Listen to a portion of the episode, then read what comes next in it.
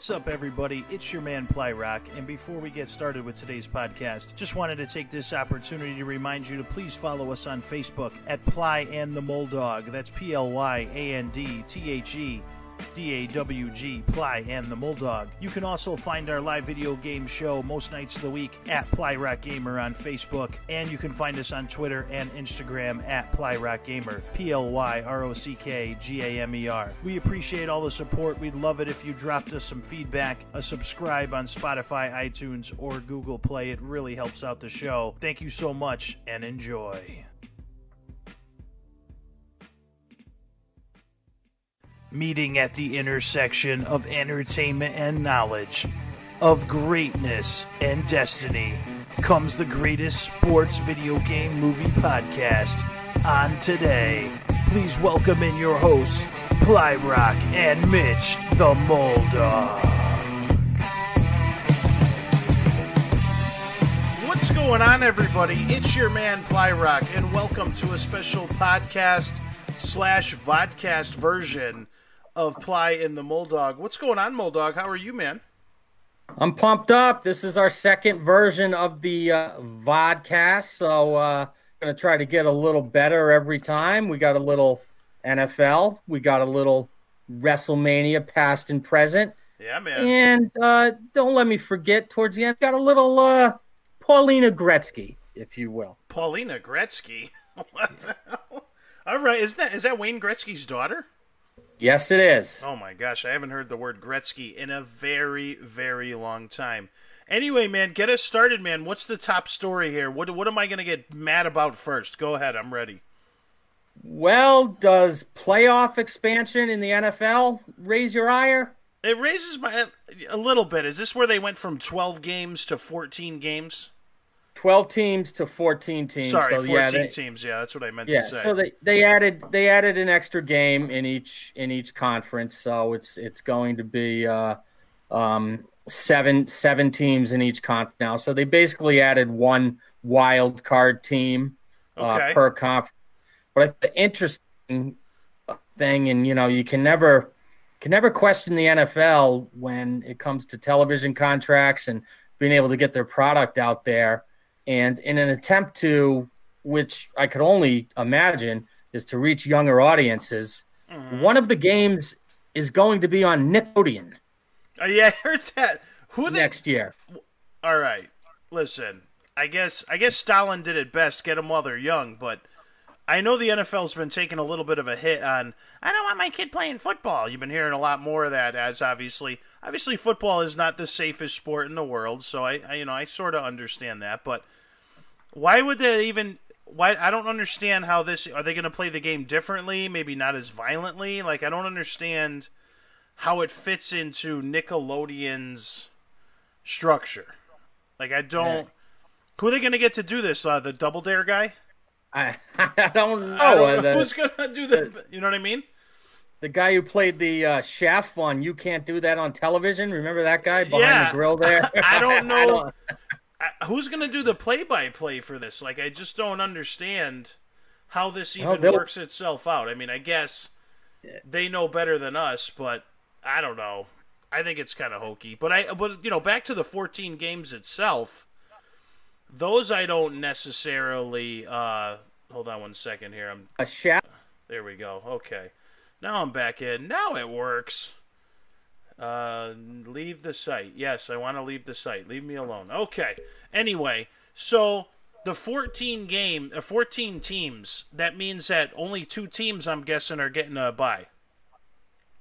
Yes, the number one seed in each conference now are the only buys. That is correct. So there's some obvious uh, impetus to really fight for that number one overall seed because that's your only chance at getting an extra week. Okay, okay. So is this was this the owner's way of sneaking in the extra game, I guess, without getting the Remember they wanted they were really pushing hard for an extra uh an extra week or two on the regular season and they the players were really throwing back on that pretty hard and they didn't want to do an extra a few games cuz it is a dangerous game, you know what I mean? So do you remember How that?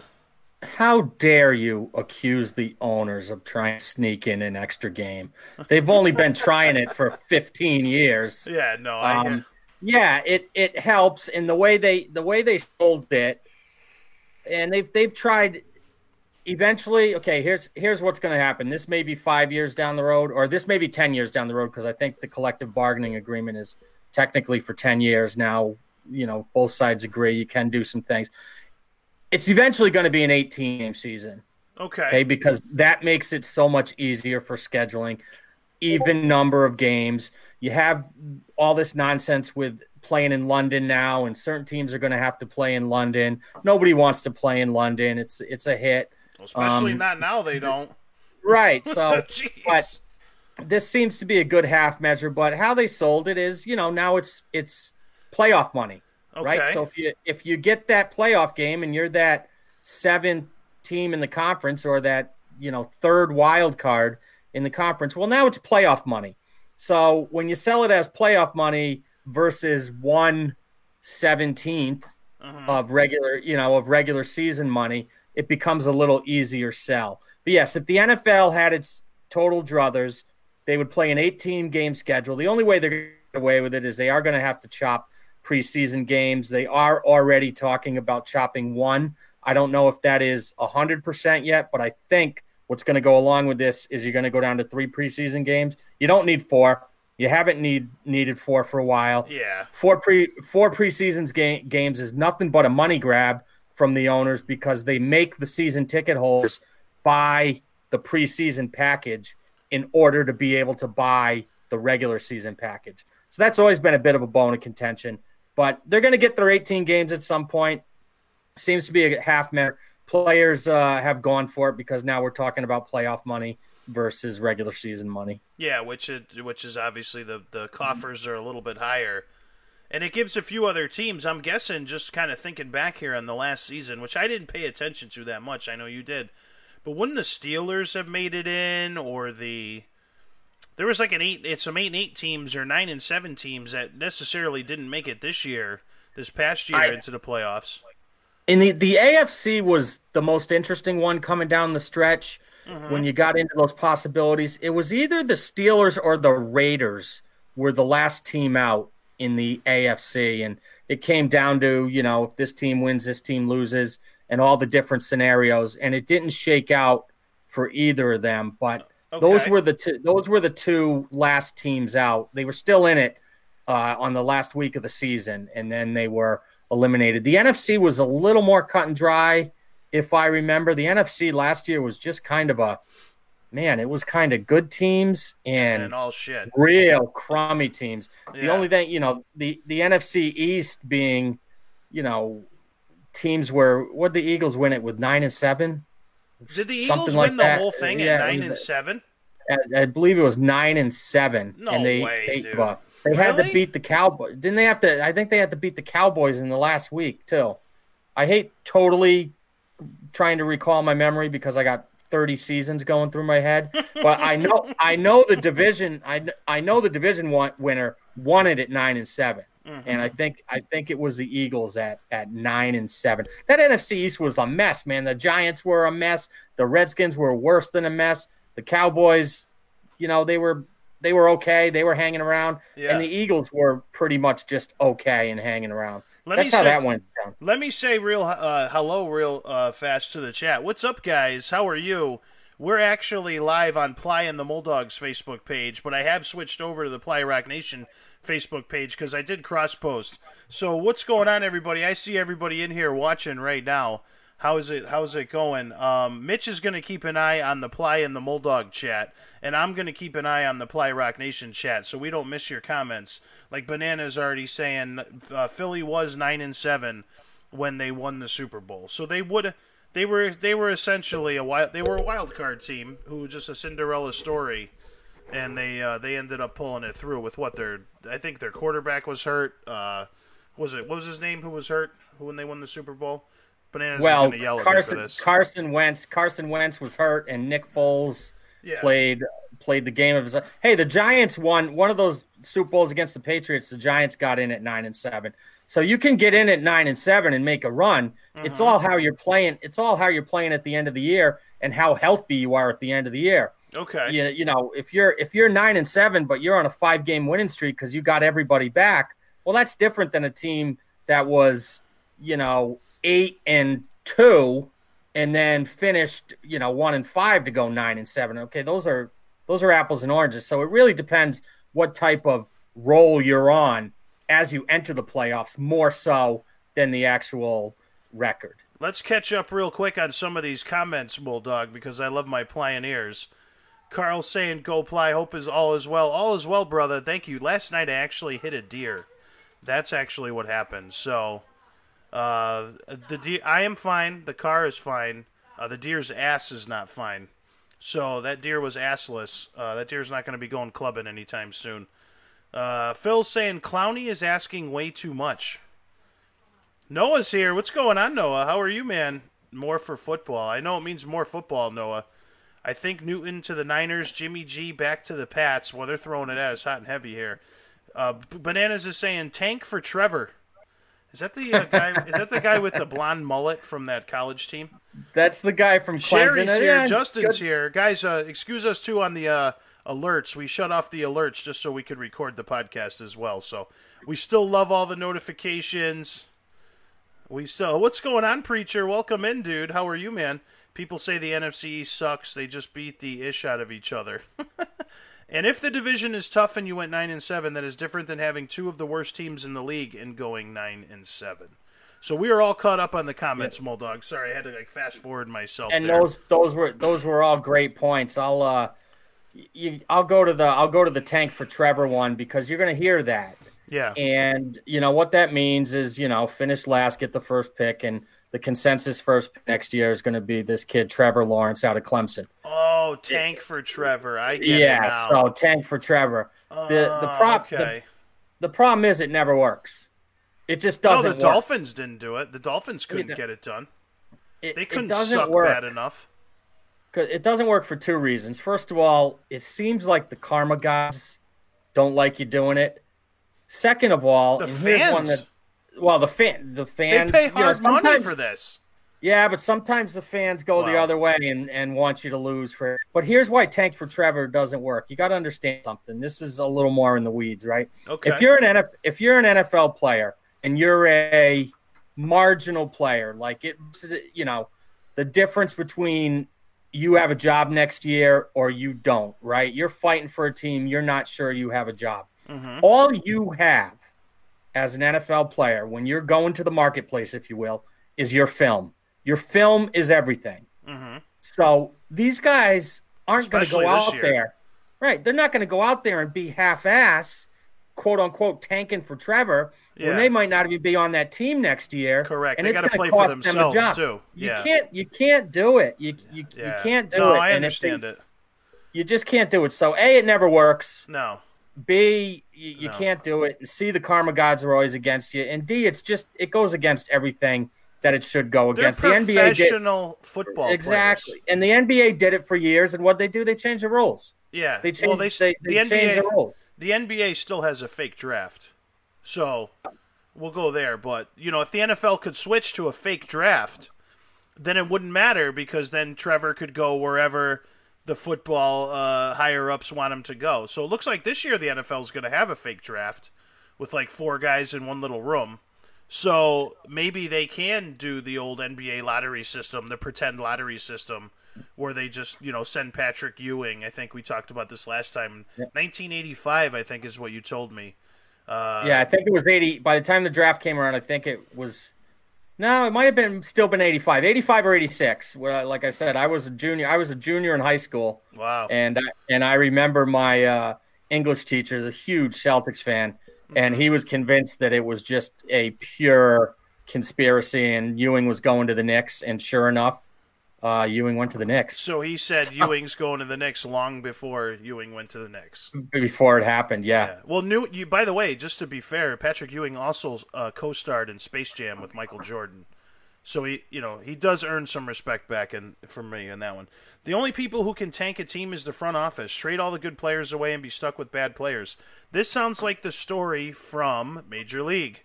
The players and coaches won't tank. That's what Preacher's saying.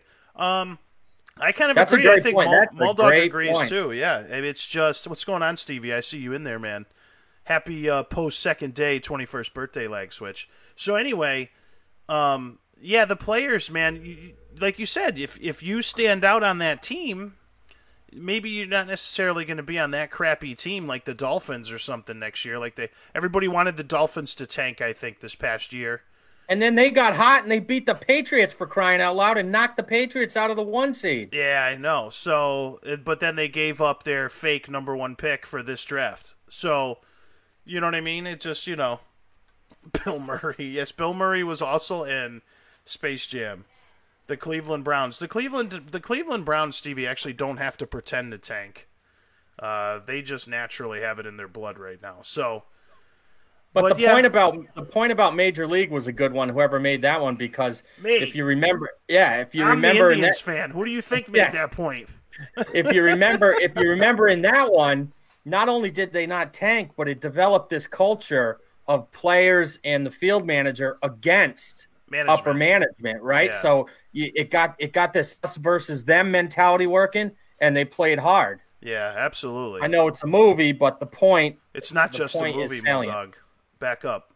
It's not just. I love Major League, man. All right, well, it's not to, just a movie. So I mean, it's. I mean, it's it's it actually is the reason why I'm stuck with those lovable losers, the Cleveland Indians. So it's actually affected my life in ways that very few movies except like Rocky Balboa have affected. So, you know what I mean? Like Major League is like right up there, dude. Bananas is saying Miami will be good next year. If there's a next year, Bananas, we'll see what happens. We hope so. Well, good. Good I think they're all going to be good. I think yeah. it's going to be a tough division, to be honest with you. Yeah, good good is a relative term. Miami is one of those teams right now. They played better at the end of the year. Mm-hmm. They seem to they seem to play very hard for their coach. All mm-hmm. good signs. The the coach does come from the Patriot tree, which doesn't hurt. Mm-hmm. And they're young. They have picks. They have a lot of picks. They seem to be in the sweepstakes for trading all over the board, uh, moving up, moving down, compiling picks, up for Tua, where they're at, and maybe getting Tua you know, they're, they're Miami has been kind of um, tied to every draft rumor there is. Do I think the Dolphins will be good? Good's a relative term. Will they be competitive in that division? Absolutely. Yeah, I mean, I still think right now, all things considered, the the Buffalo Bills are still the odds-on now successor of the heir to the throne, so to speak. But you know, Bill Belichick's not an idiot, so he's I, I assume he's going to put together a winning record team. Um, you know, besides the quarterback problem they have right now, because they got Purdue and Ragu playing at quarterback. But once they figure out their quarterback position, I don't I don't foresee them not being competitive. So we'll see what happens there. I don't know. Back to the 14 uh, teams. I just don't know how the NFL, on one hand, everybody is always making this argument of how dangerous the sport is. How dangerous the sport is. The concussions, the you know this, that, and the other. The, the guys are retiring early, Charging like Andrew, battery. like Andrew Luck and those guys.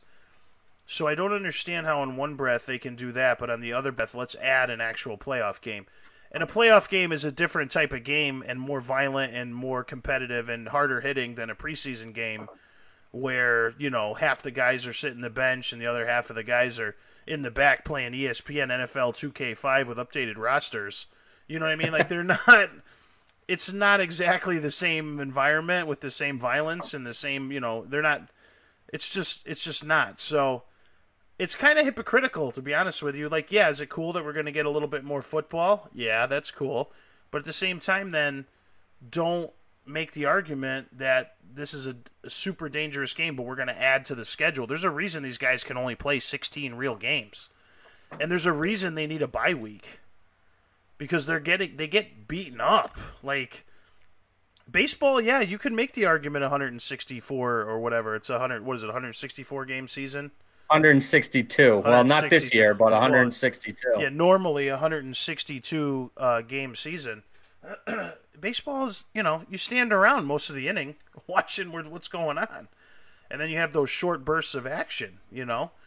Whereas this is like just constant seven seconds of constant pounding and violence while you're on the field. So I don't know. I don't know. I don't. I guess from a money perspective, I see it because you know every you know you need to make money. I mean, we ain't they ain't doing it if they ain't making money. The players ain't playing if they ain't making money. The owners ain't owning if they ain't making money, and Goodell ain't deflating footballs if they ain't making money. So those things aren't happening if they ain't making money, right? Do you agree? That's right. That's okay. right. And it's it's you never you never I don't know how you synchronize these two twains, okay? Well, I know how they do it. It's it's it's a lot of pomp and circumstance, but on in one breath you make all these hits illegal, you call all these penalties, you you know, all this stuff to quote unquote make the game safer. But you're always looking to add games to the bottom line. So that's always the fight with the players association always says sure you know, don't don't freaking bull don't bullshit me. You're you're yeah. you know, you're just that's just surface stuff, the penalties and this, that, and the other. The minute you can add a couple games, you're gonna do it. So they're always trying to merge those two things. And, you know, let's face it, is it really that complicated at the end of the day? At the end of the day, you know, the almighty dollar wins out and it has won out again here. I'm not saying it's right, it's wrong, or indifferent.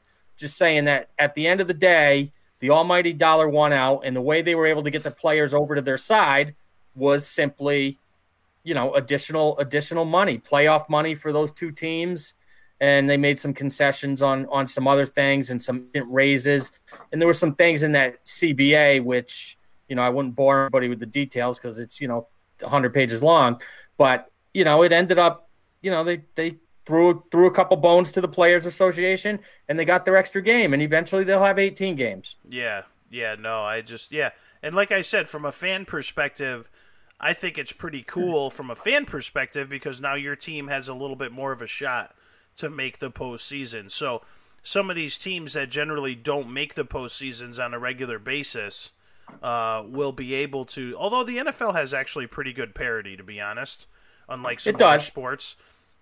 So, but it does show it. It will give a lot of uh, a lot of smaller fan bases, maybe smaller markets, smaller uh, uh, revenue, you know, revenue generating teams an opportunity to sneak in the playoffs and do something special, which builds better Cinderella stories, which ultimately uh, makes the uh, product more exciting. Because the product but, is more exciting when the Cinderella story comes through. It's not as exciting when the evil empire wins year after year after year. So, like with Tom Brady going to the Bucs, like with now the Patriots are not the odds-on favorite every year to to uh, you know go to the Super Bowl or win the Super Bowl or be in the NFC AFC Championship. It does create an aura of we don't know what's going to happen, and we don't know what's going to happen equals eyeballs. Well, and if you much similar to what MLB did when they put in the wild card system. Yeah, okay? it was great.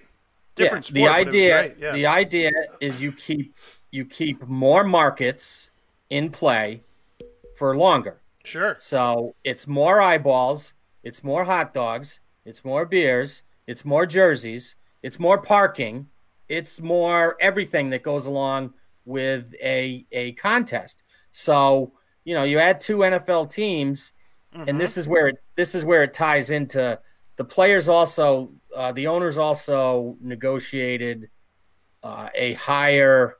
They they conceded a higher percentage of the total revenue to okay. the players. Okay, okay? Uh, they only they only well, went up fair. about one percent. One percent. I think I think it went from like forty eight to forty nine point five. But still, that's, that's millions big, of dollars, bro. That's millions of dollars. Millions. So that was that was the other sell. Hey, listen, we keep two more teams or potentially, you know, okay. four okay. guys who are close, teams that are close. There's always stuff happening in that last week. We keep more markets in play and, you know, we sell more jerseys, hot dogs, beers, parking, blah, blah, blah. That's all going to you guys. So my guess is that was part of the big, you know, negotiation, part of the uh, sales arrangement that went on. So, you know, let's make the pie bigger. Plus, we're giving you guys a little bigger piece sure. of pie. And now theoretically everybody's happy to a Well, degree. Bananas is saying, "Am I the only one who thinks the Bucs will be the second best team in the South?" Now he said that last time too, and He's I agree. I uh, Tom Brady shade. I think. now I like him. Now I like his consistency. I, I went on I went on record saying I thought the Bucs were going to be the NFC champions, and then he said they're not even the best team in their division. So he it's which which is funny because you're throwing shade on 43 year old Tom Brady for a 43 year old Drew Brees. So I don't know how that really changes things. And but the, the Saints have good weapons and and they're good. I just think Tampa is going to be better. Tampa Bay's got more. All right, so let me ask you this, small dog. It comes down to it, and you've got to choose. Do you you got you got you got all the all things considered the same team, except you got to pick the quarterback. Are you going with Drew Brees? or You're going with Tom Brady to lead that team right now. Forty-three year old Drew Brees, not in his prime. Drew Brees, not in his prime. Tom Brady, but it like just like right now with both of them taking Centrum Silver and both of them eating weird shit to still stay on the field. Which one are you picking to lead the team? Oh. I can go first if you're if you need a second. It's it's Tom Brady by an eyelash. I think it's Tom Brady by like five championship rings. Okay. Well, So I mean, I, I know that me and Bananas have gone back and forth on this multiple times because I always say that at the end of the day, the championships are what matters, and and he's have a different mindset of the complete body of work matters necessarily over the rings. And I've always been one. yeah, That's cool. You like you can be a Dan Marino, and you can have a complete body of work that is like an orchestra. But Dan Marino, we never talk about it. We always talk Joe Montana and Tom Brady as fighting that one-two spot, and it's not just us. I mean, like across the nation, generally, people will fight over Joe Montana or Tom Brady being the top guys. Dan Marino's stats were pretty darn close to all these guys for all the years that he played. Had a cannon like almost nobody else. Basically played till he was what in his early forties. yeah. So let's take not. Yeah, let's take nothing away from Dan Marino. No. Dan, Dan Dan Marino was setting those fantasy football Tecmo Bowl records before anybody else was, right? Sure. And Dan Marino, physically, you want to talk about physically gifted arm, right? He couldn't move around much. No, that's fine. especially at towards But- the end when he had all Yeah. those he had all those braces on his legs. He looked like the Terminator when he used to Yeah. come out towards the end. He was like RoboCop, man. He was like you know.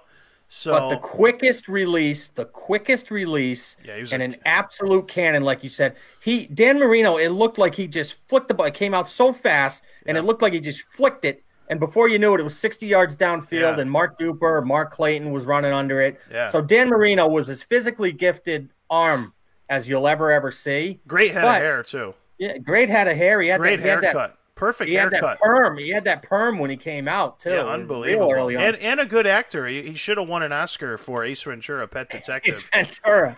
Now Dan Marino, Dan Marino went to the Super Bowl in his rookie year. Never again. Never got back. No, because of the Buffalo Bills. That's how Bills. fleeting that is. That is how fleeting that is. Do you he know- went to the Super Bowl in his first year and never got back. You know what, Bulldog? I'm going to teach you something right now about the Buffalo Bills.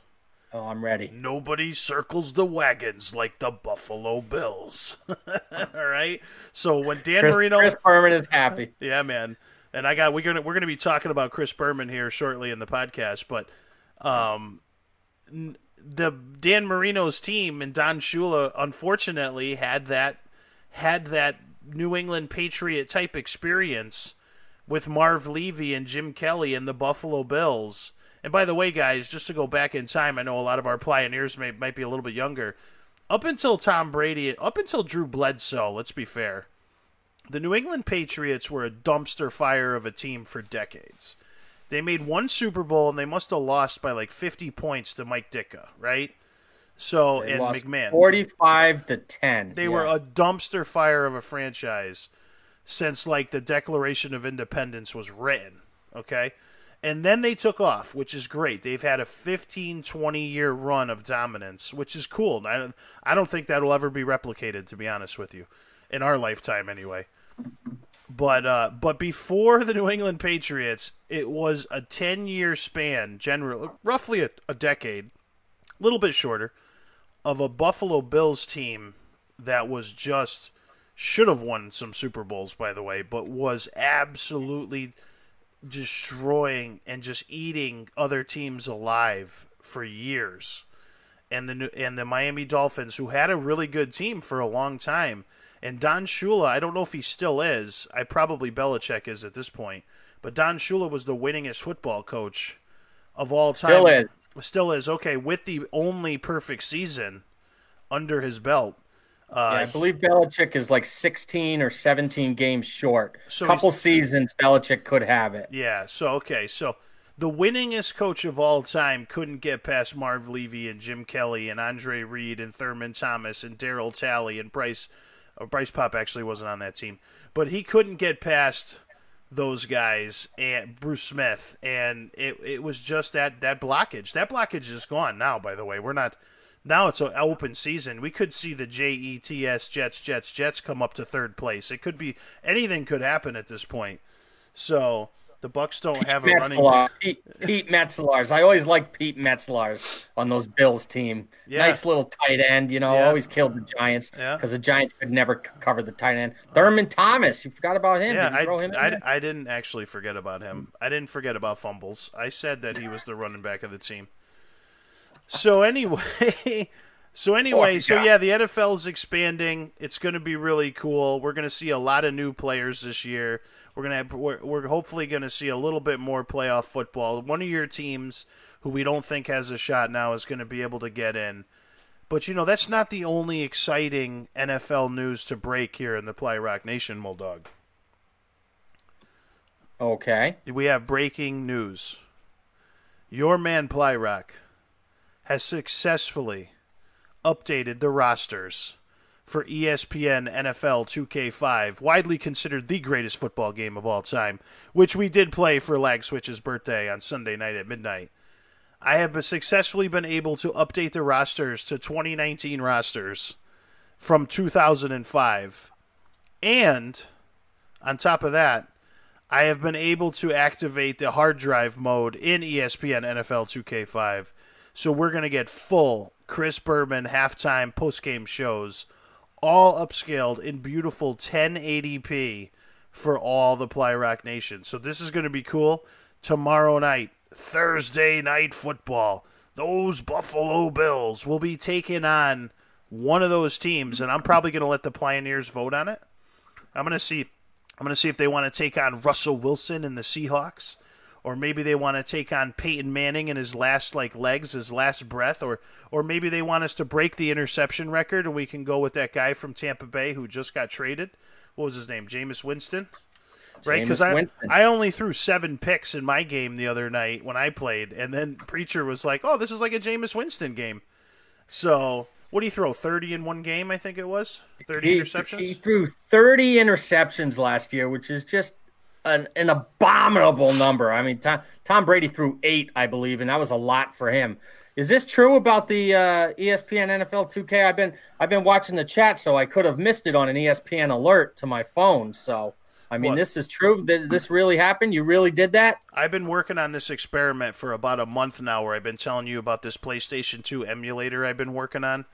And I have been experimenting with it and playing around with games and learning the program and upscaling things into 4K and 1080p to make them look nicer for the stream.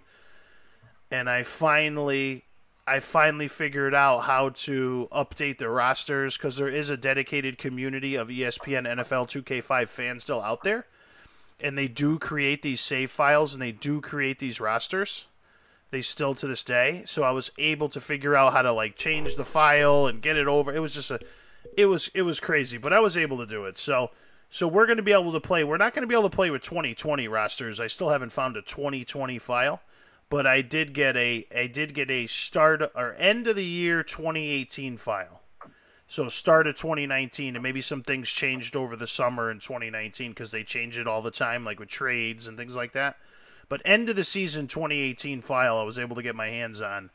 So a lot of these players that we're going to play with, most the majority of them are still in the NFL. So it's going to be cool, man. I'm excited. Plus, I get to see all my highlights of all my beautiful interceptions, and Chris Berman is going to just walk us through it, dude.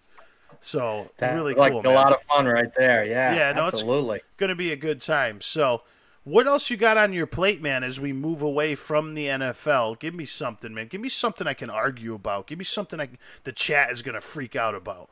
Oh, you want something you can argue about and the yeah. chat's going to freak out about? Yeah, give it to us, baby. How do you feel about ranking the 20 greatest matches in the history of WrestleMania? How's that hit you? Oh, yeah, the ply is feeling it. Yeah, we're going to go back to WrestleMania. Yeah, we're going to be talking about the Macho Man versus that punk Hulk Hogan when he was talking to Miss Elizabeth. Yeah, I'm ready, Mitch. Let's do it. What is number 20? Number okay, you want to start twenty? Oh, we got to start okay, twenty, right. man. That's that's, that's we can't go, go, number you're one. Right, right. We can't go number one. Well, number one was was the only one I oh not the only one, but I, I knew number one right off the bat. Okay, number twenty. WrestleMania's 28 and 29, The Rock versus John Cena. So they they're they're combining the two matches together as the greatest the 20th greatest. Oh, well, you know, all right. So let's back up for a second. The second time that John Cena and The Rock fought, it really was not a good match. Uh, the Rock actually tore his he he got a hernia in the middle of the match, and his intestine was kind of like poking out of his ab muscle a little bit, like you could see it kind of bulging.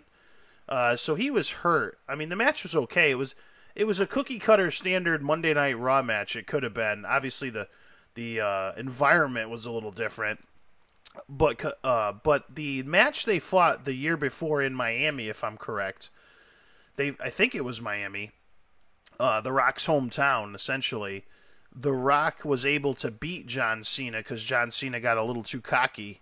And this was a really good build up. It was a build up for about a year that they did this match. I recall that this was the once in a lifetime match they called it, and then of course there was a rematch next year, so false advertising mofos. But it was the that's once never happened. Yeah, that's never happened before, yeah. right? Uh, you know, so it is it is definitely the first match is great. The second match was not so good. So I'll agree with the first one. They should never. Whoever created this list, it sounds like some non wrestling fans might have put some of this together. The second one was not as good. Okay, that's only where that's Hellraiser, only the first hold one, on one, you're getting. Hold yep. on one second, man. Hellraiser man, Ply, I just can't wrap my news around the head, the new, uh, my head around the news earlier today. Yeah, man, Hellraiser lost a good friend of his today, by the way, guys. So thoughts and prayers go out to uh, comrade, uh, a, a, fellow soldier of his, a gentleman he knew in the service, passed away. Hellraiser, a great pioneer. So tonight, when I lay my head down to say my prayers and ask the good Lord to take care of people around here, I'm going to make sure I ask the Lord to put His hand over Hellraiser and put his hand over the family of that soldier who lost his life today. So, God bless him. Yes, Hellraiser. I uh, I actually that one that one kind of hurt a little bit, man. I know that was a good friend of yours. So, back to number nineteen. Hell, uh, number, Mitch. Number 19, WrestleMania 13 submission match. Bret Hart versus Stone Cold Steve Austin. Special guest referee, Ken Shamrock. That's at number 19? Yes, it is. It's that low on the list. That one match was the match that more better than any other match. And argue with me in the chat, and you'll be wrong. Than any other match was the was the most successful flip of a heel to a babyface and a babyface to a heel that I've ever seen in a match. Bret Hart came in as the babyface, Stone Cold was the punk. And by the end of that match, clearly those two sides had so clearly flipped and flipped the crowd and flipped their careers. It was never duplicated that well again. The WWE has tried a million times and a million different wrestlers before and after. It has never gone down that good because Bret Hart was that good of an in ring storyteller and Stone Cold was just hitting his prime to become arguably the biggest box office draw in wrestling history, that that should be higher than number 19. Well, let me read let me read the one little sentence here under it that says Uh, this submission match is widely recognized as one of the best double turns in wrestling history, as the hero villain dynamic between Hart and Did Austin I wait, Moldog? flipped between the start and finish of the match. Moldog. Did I know this list before you brought it on the air? No, you did not. No, I can number one. honestly, I can honestly say that. Okay. So did I? I didn't read it. I don't even know where this is coming from. I didn't tell you. I didn't tell you where it was. No. so- okay. So I just want to make sure. So I just said it was the greatest flip in history, and clearly the person who wrote this little sub paragraph for this list was obviously a Ply Rock Nation fan and has heard me talk before and knows how I think. So emulating my brilliance to come up with the double turn match. Go ahead. You may continue. That's Well, my the Stephen A. funniest thing- Smith for the day. the funniest the funniest thing is you said it was one of the best flips from this and i'm looking i'm looking through the thing and i'm looking for like somebody actually flipping like coming off the top rope and flipping or you know No. putting somebody in a small package or a suplex or whatever and you're The like, blood coming down Great. Stone Cold Steve Austin's face when Bret Hart has him in the sharpshooter, and the blood just coming off his white teeth as he is doing everything he can not to submit to the sharpshooter. The rest of WrestleMania 13 is like a dog took a dump in the middle of a kid's playground, okay? The rest of it sucks. That one All right. match was so compelling and good that that should be higher in the list. all right number number 18 you're gonna have to educate the Moldog a little bit here Okay. So number 18 is WrestleMania 17, the Dudley Boys versus the Hardy Boys versus Edge and Christian. Yeah, Why are there why are there three teams here? That was the uh this is WrestleMania 17, so Team. I'm pretty sure this is the tables, ladders and chairs. Ah, they're up on ladders. Yeah. Sure looks it. This was so the the championship belts were hanging from ladders. This was I believe the match where um Edge speared was Ed, someone speared somebody, I think it was Edge off the top of the ladder and they went like third like 25 feet off the top of the ladder down into the ring. It was one of the craziest spots of all time. Either I'm getting that confused with because these guys fought multiple times, and they did it in a triangle style match. So We're gonna run into trouble. We're gonna run into trouble here because if you keep predicting, if you keep uh, being so right on and spot on on these, people are gonna think you had the list. I- Actually, in the paragraph, yeah, Jeff Hardy, Jeff Hardy hanging onto the tag team title belt, suspended over the ring, and Edge jumping off the top of a ladder to spear him. They used the exact word. yeah. Well, me and Stevie know what's going on here because we, yeah, no, that was that. If you if you if no one's ever seen that, that's c- clearly there's not enough Advil in the world to take care of the aches and pains from that bullshit. So yeah, that that deserves to be. What are we at? 18. That was only 18. I could see that at 18. It was one of the greatest matches. I think you lose a few. I think you lose a point or two, uh, generally for tag team matches as opposed to one-on-one matchups, just because Okay. the one-on-one matchups are generally the main events, the one that tell the most compelling stories most of the time. People want to see that big heavyweight fight to finish off a WrestleMania. So You're going to have a big problem at the top. You're going to get angry at the top. I'm probably going to get angry at the top. So because You're going to get angry at the top. All right, so stay tuned. Number 'cause I'm- 17. You're going to get angry. 17. WrestleMania 10. Ladder match for the Intercontinental Championship. Razor Ramon versus Shawn Michaels. Okay, Razor Ramon versus Shawn. This is WrestleMania 10 at Madison Square Garden. 10. Yes, at Madison Square Garden. Okay. Yes. So this was the first time that they fought, and Shawn Michaels comes into this as the heel. I believe Razor Ramon wins this match. All right, am I right? Is it say who wins this match? I'm just trying to remember which one is which. Uh, t- t- t- t- Michael. Michaels is the heel coming into this match because by the summertime they flip and Razor's the heel. Ramon. Ramon went on to win the linear title and then walked out of the ladder. Yes, because they each had their own intercontinental. Yeah, Yes. Yeah. Okay, so they each you go. Ramon gets hurt. Michaels all of a sudden is the Intercontinental Champion. Ramon never gives it up. They kind of dub Michaels the champion. They both come in with Intercontinental Championship belts. They tell a great story. This is the first ladder match, by the way, I believe. This was the first time they really used the ladder too, and Shawn Michaels just just about unparalleled in the ring, and Razor Ramon in his prime before the drinking and everything else got to him a few years later and he's he was a great wrestler too. But so they they put on a clinic. This this does deserve to be number 17. I'm not going to argue with this one. Okay. Number 16. All right, the the Muldog gets to chime in here. This is his era. WrestleMania 3 Intercontinental Championship Ooh, Macho. Macho. Man Randy Savage versus Ricky the Dragon Steamboat. All right. All right, this is number 16. 16. You know what? This should be higher on the list only because from a technical wrestling standpoint, this is probably one of the clinics of all time that these two guys put on. There was consistently two counts, they, these roll-ups, these these uh, you know the uh, small packages. This was the this was the match that the small package really became famous, and they've tried to use the small package a little too much since then. George the Animal Steele in the corner chasing around Miss Elizabeth. Ricky the Dragon pulling away a huge upset victory over the Macho Ply Randy Savage. So this actually should be higher on the list in my opinion. Okay, each one of these little paragraphs that they write to describe these matches, Sure. it has it has a little like blue sentence in there to you know click on it. You know that's the clickbait, the little sentence. Yeah. Here's what the little blue sentence says. Uh, This is I'm, I can't believe this play. This is unbelievable. Uh, Savage, uh, Ricky the Savage Steamboat was widely has become widely considered.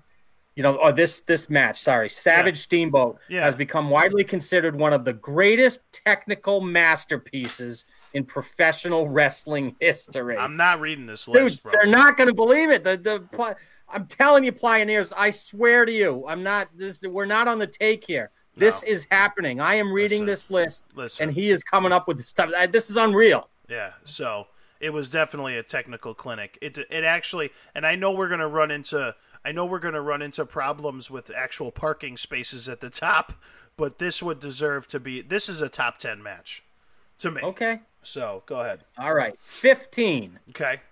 WrestleMania 12 Iron Man match for the WWF champion Bret Hart, versus Shawn Michaels. We've heard this before. Yeah, overtime one nothing victory for Shawn Michaels. Yeah. Yeah, that Uh, you know- was I know who won. Yeah, that was at WrestleMania 12.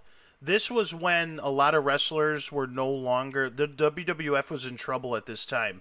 So the roster kind of stunk and they knew they had to do something special to pull something off. So they didn't really have enough entertainment to go 3 hours with a bunch of different matches. So I believe at the time, and I could be wrong, I'm pretty sure Rowdy Rowdy Piper was involved in this one way or another as a commissioner or whatever, and I know Gorilla Monsoon is involved in this too shortly before he dies. They do an Iron Man match. An Iron Man match is 60 minute time limit. Each fall counts as a point. Whoever's got the most points at the end of 60 minutes is declared the winner. However, Bret Hart was about to win at the end of regulation. The score was 0 0. Technical match, like unbelievable technical match. Great, great storytelling. These guys had conditioning beyond conditioning. I believe Shawn Michaels also had Jose Lothario in his corner as his trainer, uh, who was like uh, the guy who had raised him in that Texas catch can style wrestling back when his career was starting down there in Texas and uh, Bret Hart ended up almost beating him. There was a little bit of controversy at the end when the clock runs out and they separate them, and then they restart the match into sudden death overtime. Few minutes into that, Shawn Michaels super kick one two three. Boyhood dreams come true. Great match. Kind of deserves where it needs to be, only because they they kind of had to force feed an hour match because they didn't have three hours of matches that year. Okay, fair enough. Well, Only, you're and by the way, those two guys hated each other in real life real life when they yeah, did that match. They hated each other for decades after that, years after that. I think we're going to get to some more of that. Okay. Okay. Here's another one. This is combining. This is another one of these. They're combining two of them. Okay. I hate this shit. Go ahead. Number 14, WrestleMania 25 and Uh, 26. Michaels and Undertaker. Under the Undertaker versus Shawn Michaels. Unbelievable. Okay, WrestleMania 25.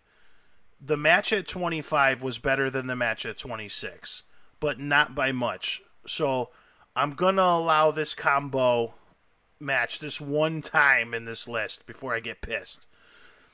WrestleMania 25 was, and by the way, 26 is Shawn Michaels' quote unquote retirement. He says, if I can't beat you at WrestleMania, I'm done. I'm out of here. You know what I mean? So, um, WrestleMania 25, if legitimately was the first time that the crowd and I, and it's hard to trick I, the ply, thought Undertaker was going to lose. Because up to this point, Undertaker's undefeated at WrestleMania. He's coming into this match 16 and 0, 17 and 0, something like that. I have to go back and look. I'm going off of memory off this list. You you have it in front of you. And they put on they the, the story they told in 25 was so unbelievable that the crowd was just in awe. Like it, unfortunately what came after that match, which I think oh gosh, 25. The main event that wasn't the main event, Moldog. This was like It, does, it doesn't necessarily say it's the main event. it was It's not the main event that night. The crowd the best matches. the crowd in the was the crowd was dead for the rest of the night. They were exhausted. what, uh, what jumps out on this one Yeah. for me mm-hmm. is you probably know, but I'll throw I'll throw this one to you. Mm-hmm. How old? Give me the respective ages of those two in this match. Oh gosh, they're both in their forties, maybe Undertaker's higher forties too. So Undertaker's close Shocking. to fifty. Yeah. 43. Shawn Michaels was 43 and The Undertaker was 44. That is Okay. crazy to me Yeah. for what they're doing in Yeah. there to be that age. Yes, no, they were. These guys had Ric Flair's DNA in their body. Like I, as much as I oh. don't, Oh. as much as I despise the Undertaker, don't like the Undertaker, don't like that he ripped up my poster when I was a little kid, don't like any of that. I do have to respect the fact that like a six foot eight man was able to do this well into his fifties and do it convincingly until about WrestleMania 31. His career's over at that point. Like Well, shoot, he over, would been 49 at the point or whatever. Yeah, yeah he was is he was done at that point, but and the injuries had caught up to him and everything else. So he was such a hard worker and respected in the locker room. Those matches deserve to be there. Where are we at? Sixteen. No, we're up to 13. We're going back to, we're going, Okay. oh man, we're, we're combining all sorts of stuff in this one. Okay. WrestleMania 1. Wait. Hulk, Oh, Hulk and T. Okay. Yeah. Hulk and T versus Piper and Mr. Wonderful, Paul Orndorff. Now, Muhammad Ali's a special guest referee on the outside, if I remember correctly. That's number one. Number two, uh, the drunken uh, New York Yankees manager is the special guest ring announcer for this one. What was his Billy? Martin is the guest ring announcer. That's yeah, right. that Billy Martin, who was just drunk all the time, so he's there. Are are you really going to give me the guest timekeeper too? Are you going to get that right? the guest timekeeper? Yeah, there was a Uh, guest timekeeper. Guest timekeeper was it? It wasn't Cyndi Lauper. Um, who's No, the but you're not too far off. It was Liberace. Liberace. It was Liberace, right? Am I wrong? Yes, guest timekeeper Liberace. Okay, yeah, it was Liberace. Okay. This match is only on the list because of the history. This was not really a great match. Uh, it was not an awful match, but this was your standard cookie cutter, uh, early WWF house show kind of match. It did not have a decisive winner. It had kind of a, a DQ ending, I believe, if I recall, because I think Miss, I think Cowboy Bob Orton ended up hitting someone with his. Uh, and Jimmy Snuka was in there too, by the way. It, I think he ended up hitting somebody with his fake broken arm. And I think that is what caused the match to end. It had kind of a, a DQ ending, Am I I believe, wrong? It if doesn't. recall. It doesn't get into that. It- It's a very short. It doesn't give you much on this one. It just says the first WrestleMania, MSG, and you know these guys and the guest referees and whatnot. It doesn't really get into the match. Okay. So, yeah, okay. So I just described the match, so you're just going to have to believe me on that one. But it did not end as a. It ended on a DQ. It's only there for historical references. It's cute. It's fun. Mr. T can't wrestle worth a shit, especially at this point. He's there because of Rocky 3. Hulk Hogan's blowing up because of Rocky 3. He's Thunder Lips. Uh, Yep. It obviously creates the empire that Vince McMahon has until this day. Uh, he puts all his chips, all his money, everything he's got, mortgages his house on WrestleMania. It's there for history. All right, fair enough. Number twelve. You ready? Mm-hmm. WrestleMania 30 WWE Championship. Randy Orton versus Batista versus O'Brien. This is on the list because of Daniel Bryan winning and going. I don't like Daniel Bryan. I don't like the whole yes movement thing. I never liked any of that. I wanted Batista and Randy Orton to tear him apart. This Batista's past his prime in this match. Batista's mad at WWE management in this match. He's leaving anyway to go try to pretend to be The Rock in Hollywood. He's he's he's the one who gets the pin. They protect Randy Orton. Great moment for the crowd. They were happy. Even better moment after the match. There was this kid named Connor, who it was his uh, make a wish to meet Daniel Bryan, and he was able to be front row to this particular match. And he was able. To, Daniel Bryan went over to him after the match, hugging, crying, hanging out with Connor and shortly thereafter Connor died, he succumbed to his cancer as a little kid. So the WWE created Connor's Wish Foundation, where they've helped a lot of kids since then. So in that respect, it was such a big moment. It's a moment. It's not a match. It's it's a it's a crowning of a moment of a B plus wrestler that the WWE really didn't believe in, that the crowd wouldn't let WWE ignore, who eventually became champion and they had no choice but to make him champion or the crowd would have rioted and burned shit down. Like this is over the course of like 2 years by the way of of of the of the fans harassing WWE management. So they ended up turning it into a storyline and running with it with the authority versus Daniel Bryan. So this is more of a moment than a match. As a moment, one of the greatest moments in WrestleMania history. I'm sure we're going to get to a few more. As a match, take it or leave it. Connor's Cure. Uh, yes, Stevie. Thank you. It was called Connor's this, Cure. This was... is crazy. This is crazy, Ply. You are you are crazy. Why am he, I crazy? you you are crazy. He was the perfect underdog to be positioned opposite the Mono Authority and the McMahon family, and each slight along the way built up his WrestleMania 30 moment to an unbelievable degree. Laid in yet another great promo package produced for Bryan. Yeah. Exactly what you said. Great moment. It's a moment. Not necessarily a great match. The miracle on Bourbon Street. Yes. As, yeah, so and it was one... and it was it was incredible moment at the end of WrestleMania. It is not it was it will not go down. It's not Randy Orton excuse me, it's not Ricky the Dragon Steamboat and Macho Man in terms of actual in ring action. Because triple threat matches are actually very hard to pull off as well. Uh, they can get muddy a lot really fast because you always got that one oddball who's got to somehow be positioned to be hurt lying in the corner or outside or laying down or ignoring what's happening or or breaking up a count or whatever. So very hard to pull off a successful and I, I doubt this other match is on the list, but if it is, you can tell me because there's a better triple threat match that ends a WrestleMania. It's actually WrestleMania 20, and it's Chris Benoit versus oh, I want to say Shawn Michaels, and I forgot who the third person was. I, I think it might have been Triple H, but I'm not 100% sure.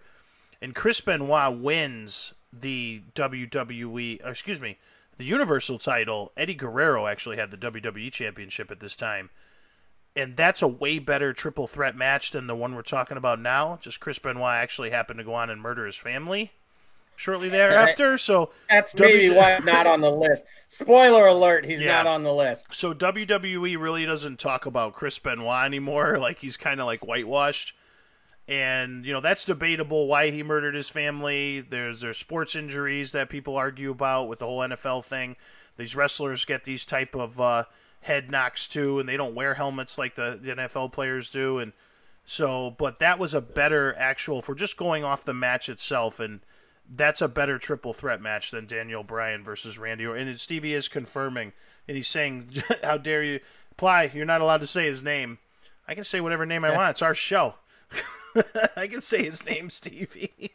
but Chris Benoit, that match is better. But so I do get it why it's not on the list. It's kind of a little revisionist history if you're just being honest. Because otherwise, you got to take away Ray Lewis's Baltimore uh, Super Bowl victory. Um, I'm sure you got to take away uh, Joe Namath's post game interview with uh, Suzy Kolber and some other yeah. things that some people have done that's a little bit uh, off the beaten path. But uh, maybe, the Heisman Trophy from O.J. Simpson. Yeah, but, the Heisman uh, Trophy could go away from O.J., although uh, the glove didn't fit. So anyway, but, but right. yeah, eleven. Yeah, you want to go to eleven? I'll go WrestleMania. WrestleMania five Okay. WWF Championship. Oh, this is Hogan and Macho. Hogan and Macho. The mega powers explode. Trump Plaza, Atlantic City. Oh yeah, man. This this it's crazy. Macho Man was always a far superior in-ring wrestler to Hulk Hogan. Hulk Hogan and Macho were both pretty neck and neck in terms of showmanship though, and Hogan could showmanship himself through a match. This was one of the best build-ups of story to an actual match. And to be fair, looking back on it, looking back on it now, Macho Man really wasn't wrong when he was pissed that Hogan was kind of batting his eyes a little too much at Miss Elizabeth.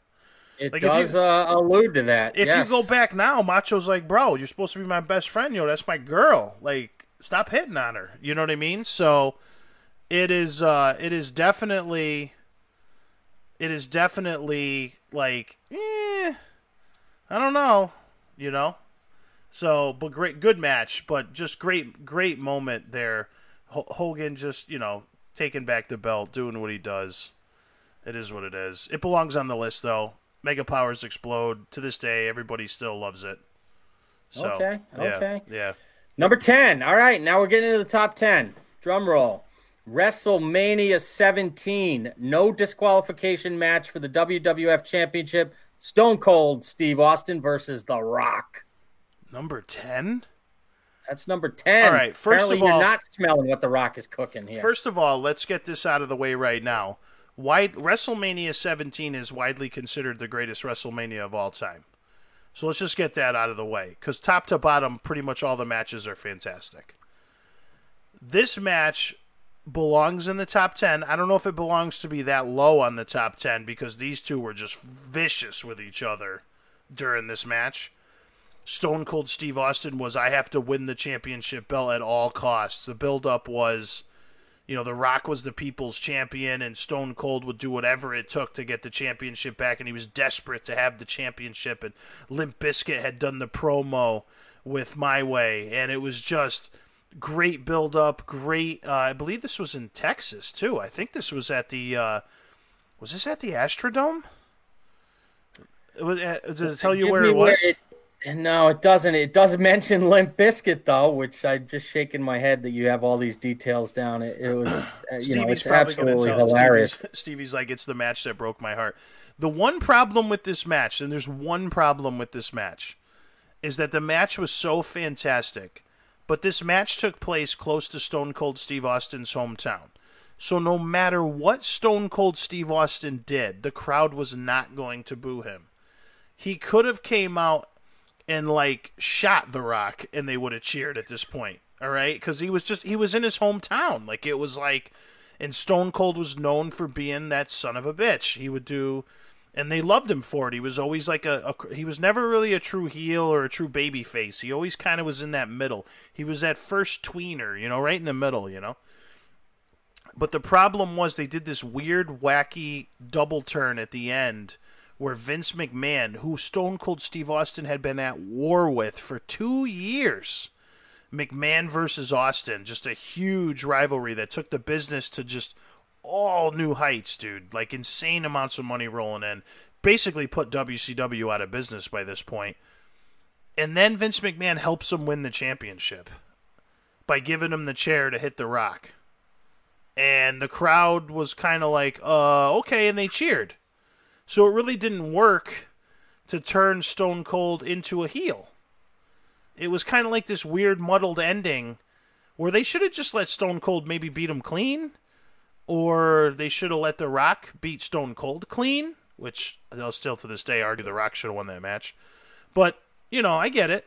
So, yes, it deserves to be top 10 just because if you if you haven't seen it, you need to go back and watch that shit cuz th- they're off the chain right there. And I think The Rock too is going to to Hollywood at this point. So he is going to give up the belt. So I think he's going to make the Mummy re, um the Scorpion King or the Mummy Returns. He's doing one of those at this time. He's starting to branch out into Hollywood too. So I understand why they wanted to give the belt back to Stone Cold Steve Austin. Stevie, this is all right before The Rock went and filmed Mummy Returns. Okay, so there it is. Yeah, 2001 was this was this uh, yeah, match. unbelievable match, dude. Okay. Yep. All right, it, number nine. WrestleMania 28, Hell in a Cell. The Undertaker versus Triple H. Special guest referee, Shawn Michaels. Undertaker Triple H end of an era match. Is this the end of an era match? Does it say it in the uh, paragraph? The, the bout was billed the end of an era, a clash between okay. two of the most exceptional, consistent talents in WWE. History. So this was this was the match that ended the Attitude Era, quote unquote. So this was the one you were going to get the chairs, you were going to get the blood, you were going to get the barbed wire, you were going to get the thumbtacks, you were going to get all the things that made the Attitude Era different and more violent and special while they were transitioning into the TV PG Linda McMahon's running for Senate era that they transitioned into. So before they transitioned into the John Cena PG era, they gave everybody like that one final end of an era match between the Undertaker and uh, and Triple H with with Shawn Michaels screwing it up at the end and giving Undertaker the win. Undertaker by this at this point, by the way, guys, is still undefeated. So he's probably 26 or, or I think he's 20, 21 and 1. He's probably 19, 18 or 19 and 0 at this point at WrestleMania. 20 and 0. 20 and 0, okay. He doesn't he ends up losing um, which I'm proud I hope this match is not on the list, but I don't want to know, so don't tell me. But uh it's it's a it, dude, it's a violent match, bro. Like these guys are like pulling out all the stops, like they beat the living shit out of each other. And it was great and I don't know if it deserves to be top 10, but I do know it deserves to be on the list. And it was at the end, it was kind of weird seeing like two bloody guys basically like hug each other too and then the three guys hold their arms up like that's it, it's over. We're we're done with that whole attitude thing. So the ending was a little uh, they broke kayfabe or whatever they call it to kind of like to kind of thank the crowd too. Like I don't know. I it it deserves to be on there, but I don't know about top 10. Okay. Oh, All Cole, right. what's going on, man? Welcome in, dude. Yeah, that match was kind of lackluster. That's what I was trying to say. It's it's a good match, dude. But I don't know if it deserves to be top ten. Like top 10's reserved for like certain shit that I want to say that I know is on this list. But I don't want to say it till you say it. And if you give okay. me if you give me the WrestleMania, I'll probably tell you the match as we go. Okay, let's. Uh, I, I like this game. You've been right so far every other time. Yeah. All right, number eight. WrestleMania 18. WrestleMania 18. Oh, all right. WrestleMania 18, the main event is Kurt Angle versus Brock Lesnar for the WWE Championship at Safeco Field in Seattle, I believe. This is this is not a championship match. Okay, so it's not a championship match. So we're gonna go down the card a little bit. It's definitely not one of the one of the ash draggers that Vince McMahon fought in because he ended up fighting Hulk Hogan and Bret Hart and these guys, and th- but those were more like just beat up Vince McMahon type moments. So WrestleMania 18's got to be a tag match. Is it a it is not match? a tag match. It is not a tag oh, match. Oh man, so so it's gonna be. What number is this? Eight. It's Rock Hogan. Eighteen. It's Rock 18. Hogan.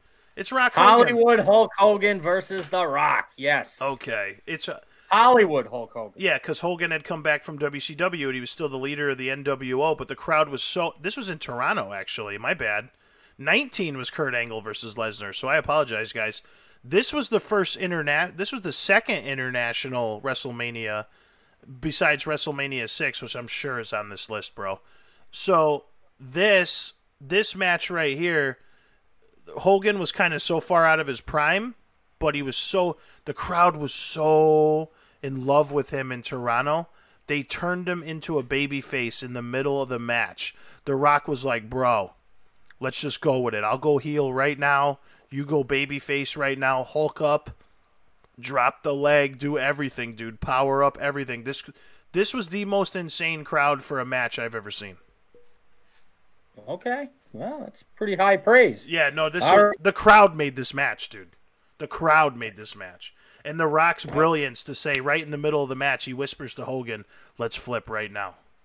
Like, it was insane. The crowd forced them to switch roles. The crowd did it, dude.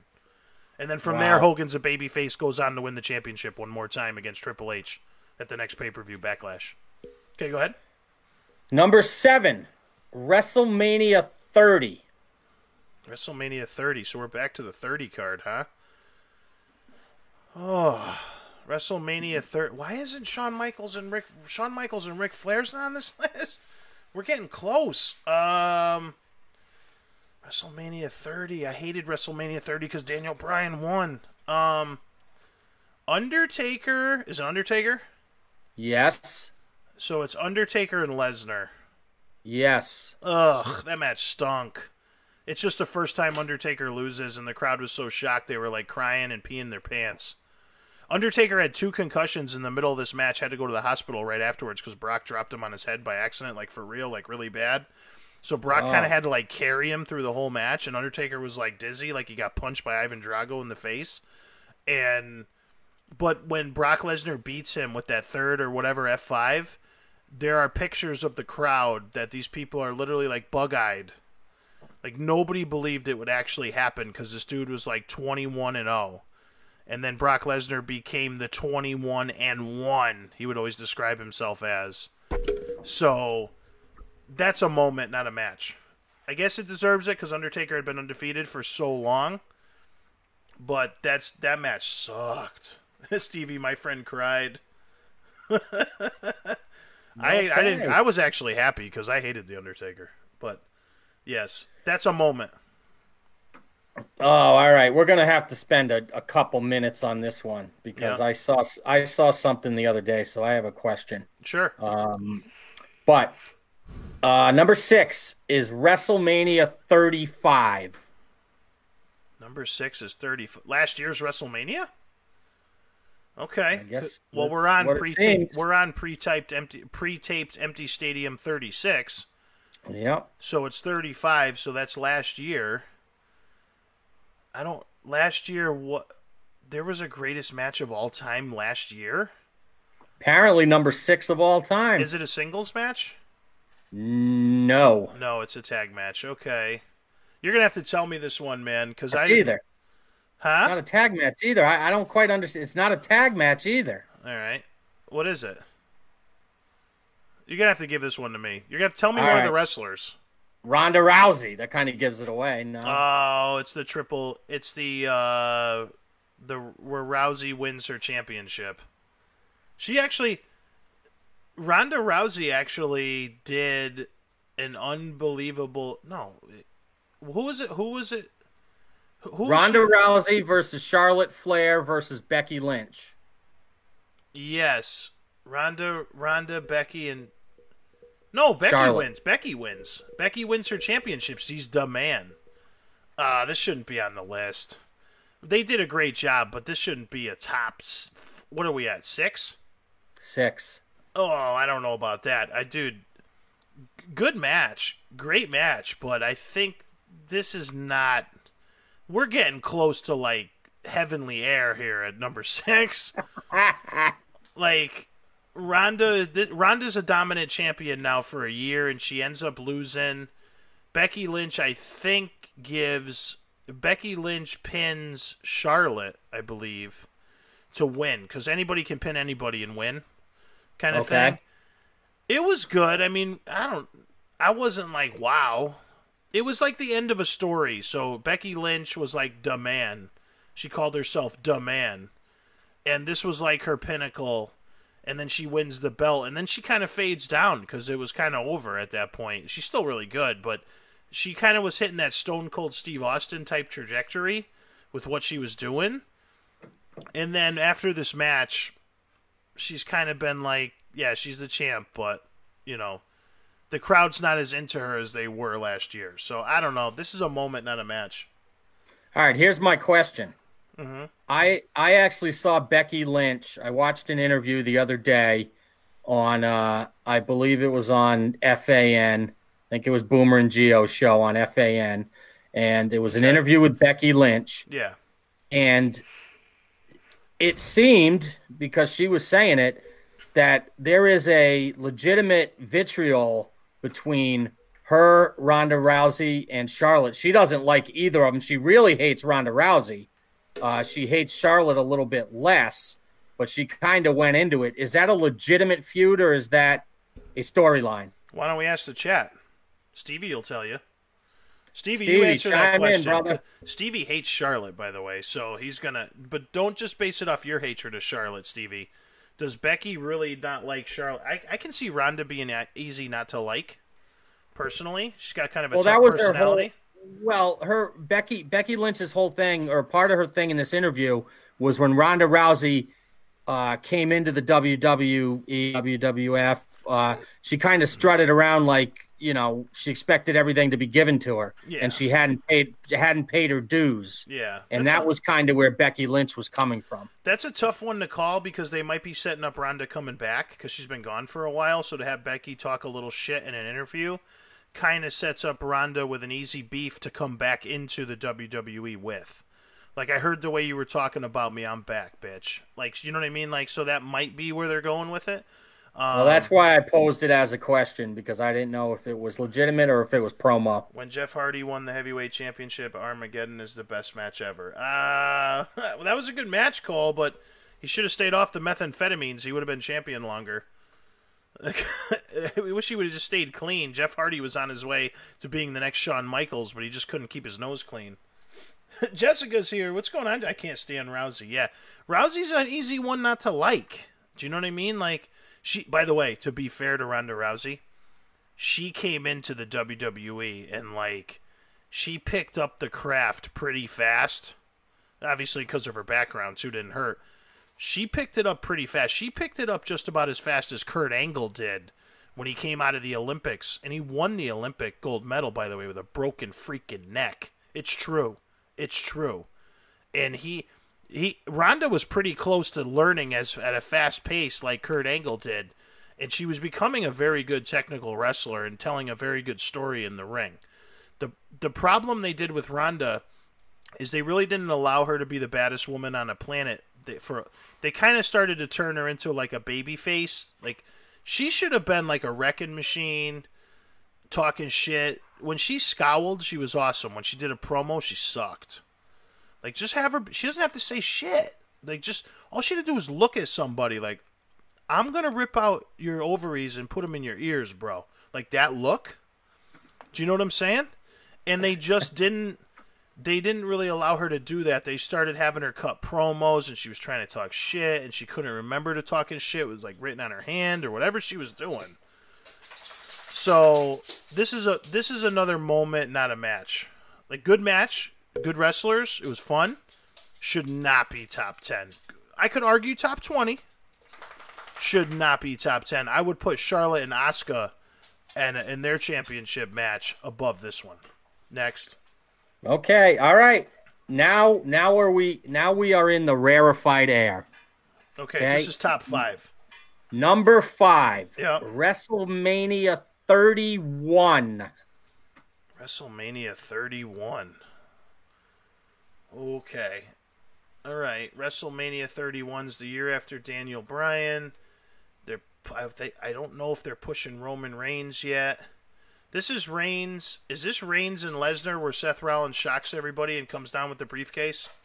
Yes, it is. Yeah, that was a that was a good match. First of all, Roman everybody expected Roman Reigns to win this match. Roman Reigns is getting booed out of every building on the planet. Nobody likes the fact that they're forcing Roman Reigns down their throat. It's like Vince McMahon's little boy and like he wants Roman Reigns to be the next John Cena and he does not care. And and that's unfair to Roman Reigns by the way because he is actually a very good wrestler and he's a very good promo guy. But Vince just kind of got the hooks in him and started writing all his promos and started controlling everything that he did.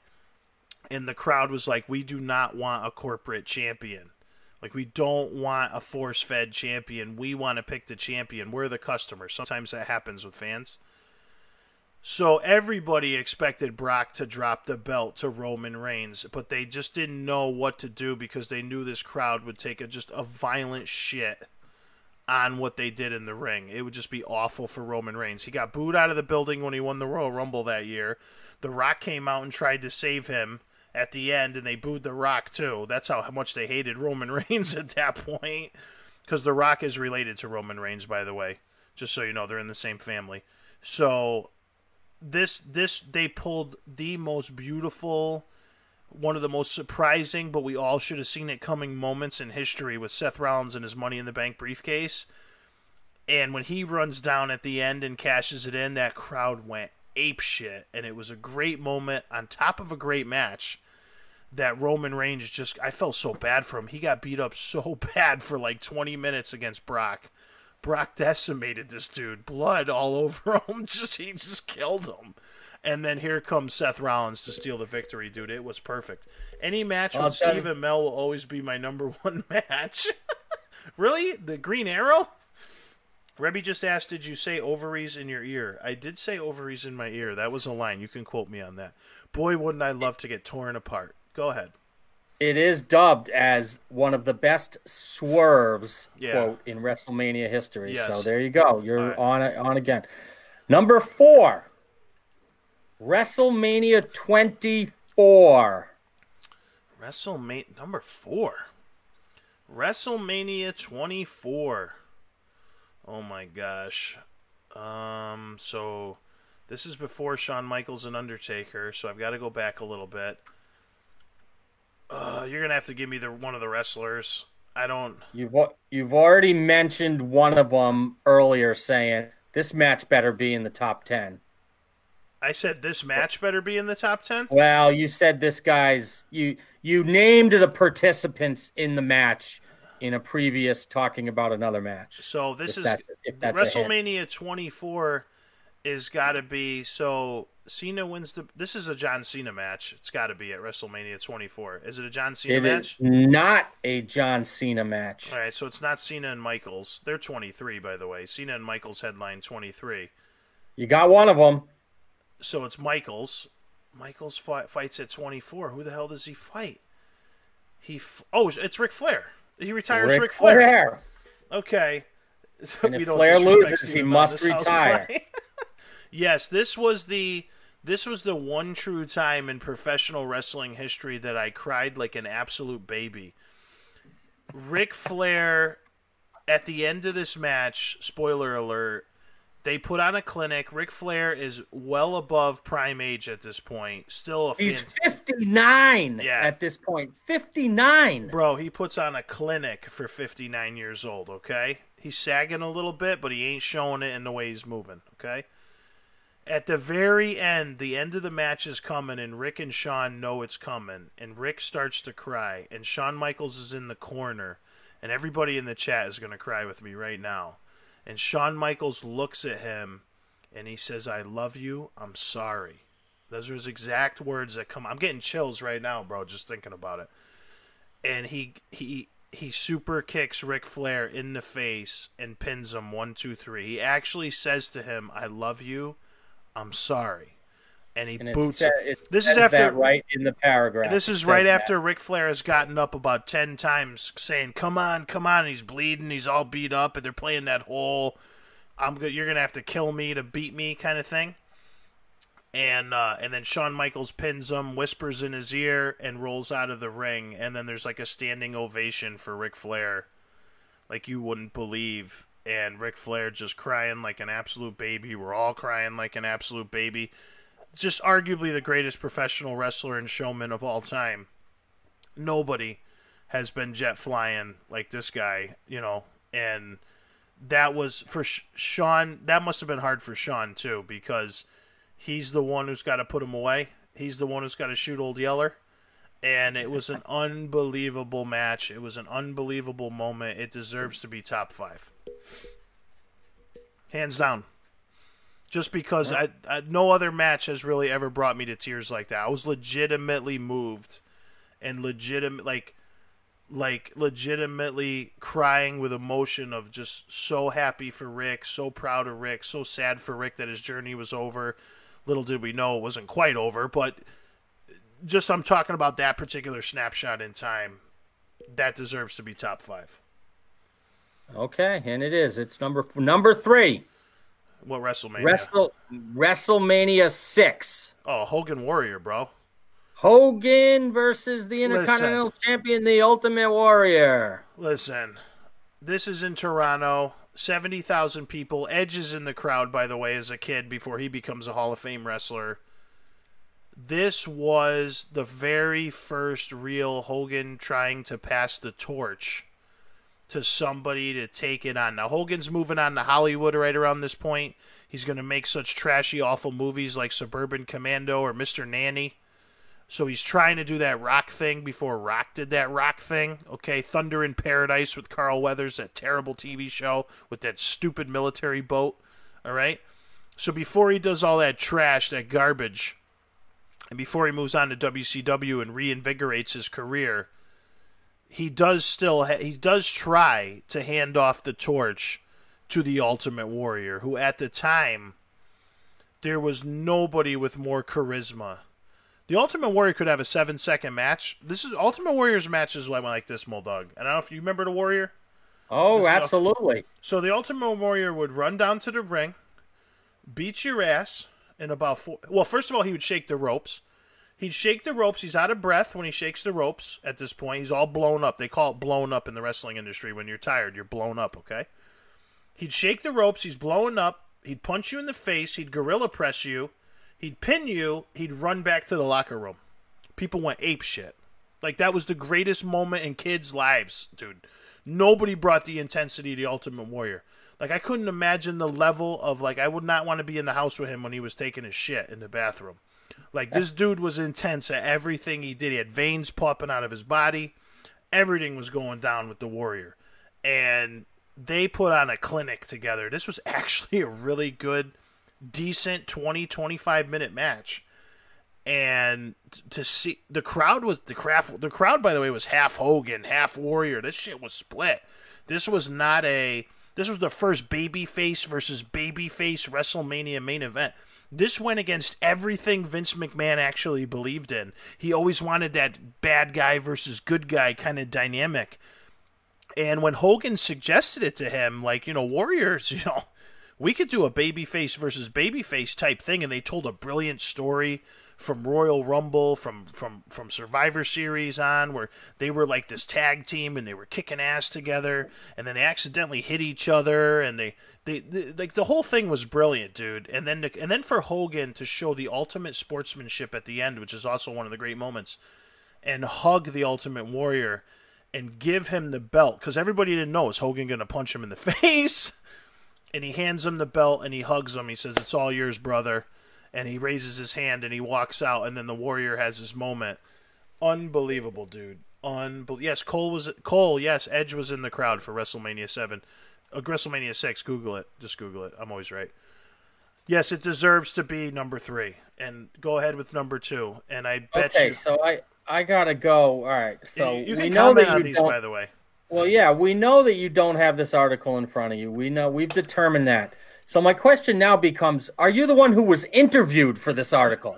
Is that is that why everything you say is like in their little paragraph here? It is uncanny. No. From the from the arena to the fans to the storyline to the attendance to the whatever happened at the end and and the picture the picture they show for this one is Hogan raising Warrior's arm and Warrior is holding the belt. Yes. Exactly yeah. It was said. just a moment, bro. I mean, listen, if Video Galaxy doesn't exist in 1990, 1991, I don't watch these WrestleManias over and over and over again. Because when I was a kid, my father used to take me to the video store on the weekends, and I could rent anything I wanted, and I always would just re-rent Coliseum Home Video WrestleMania tapes, and I would watch WrestleManias over and over and over again. So I have them memorized, especially the older ones. Like when you get to like, even though I've seen them all, so when you get to like WrestleMania, you're like WrestleMania 33. What was this? Uh, I got to kind of dig in there a little farther than I normally would. But when you talk now, you're in top five territory. This shit is on. It's number three, so I already know where you're going for number two and number one. So go ahead. Well, number one I predicted before I started reading it, but Yeah. number two is WrestleMania 14. oh, that's Stone Cold Steve Austin versus Shawn Michaels with uh, Mike Tyson as a special guest referee. He's the ringside is- enforcer in Boston. Sorry, it's in Boston. That- that is exactly. Is this the one Pete, Pete Rose, Rose, is in? yes, this is the one where I thought Pete Rose was just got his ass kicked by Kane. So yes, yeah, no, this was the beginning of the end of WCW. This was the real like shooting star of Stone Cold Steve Austin being coronated as the champ.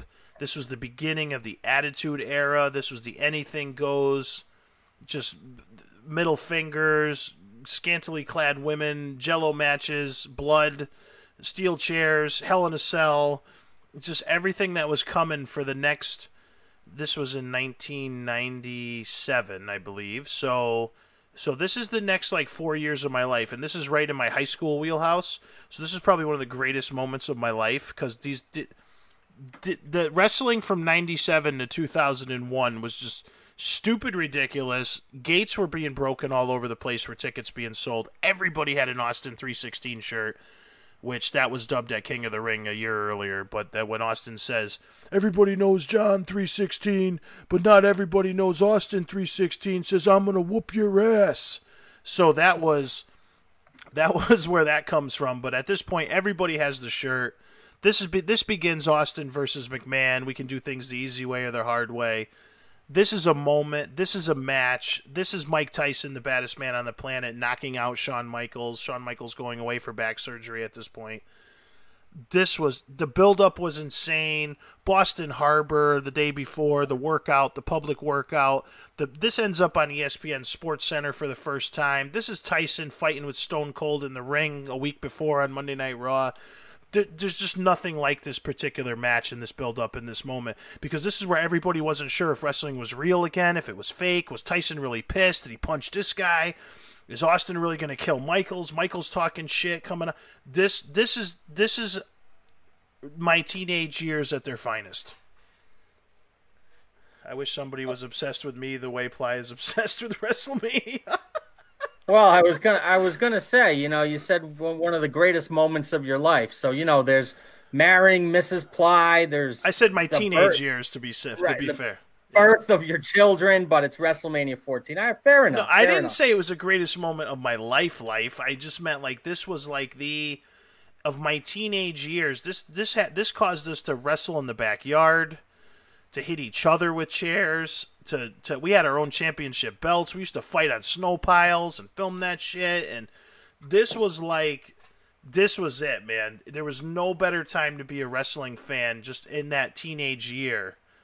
Just the ch- just the um, all the, the WWE divas for all the young boys. Clearly, Vince McMahon was pushing hard with all that stuff. Some of this shit should have been rated R. It was just, yeah. woo, puppies, you know. So it was it was this is it. This is the moment that it all begins, really.